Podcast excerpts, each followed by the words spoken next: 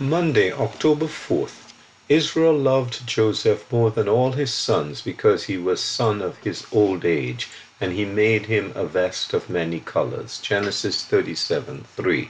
The supremacy of Joseph, a foreshadowing of Christ's supremacy. The Father loves the Son, John 3:35, and faith delights to accept it. On bright occasions we see our Lord Jesus invested with the coat of many colors.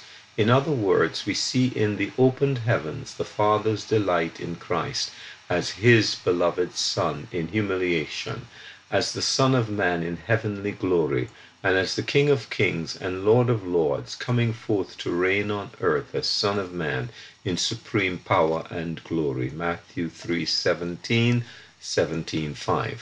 Furthermore, the one who is loved by the Father and marked out as the special object of his delight is the one who is destined to universal supremacy. This great truth is brought before us in Joseph's dreams, both of them setting before us the supremacy of Joseph.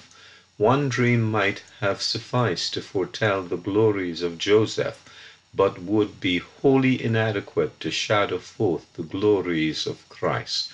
For his supremacy will have a twofold character.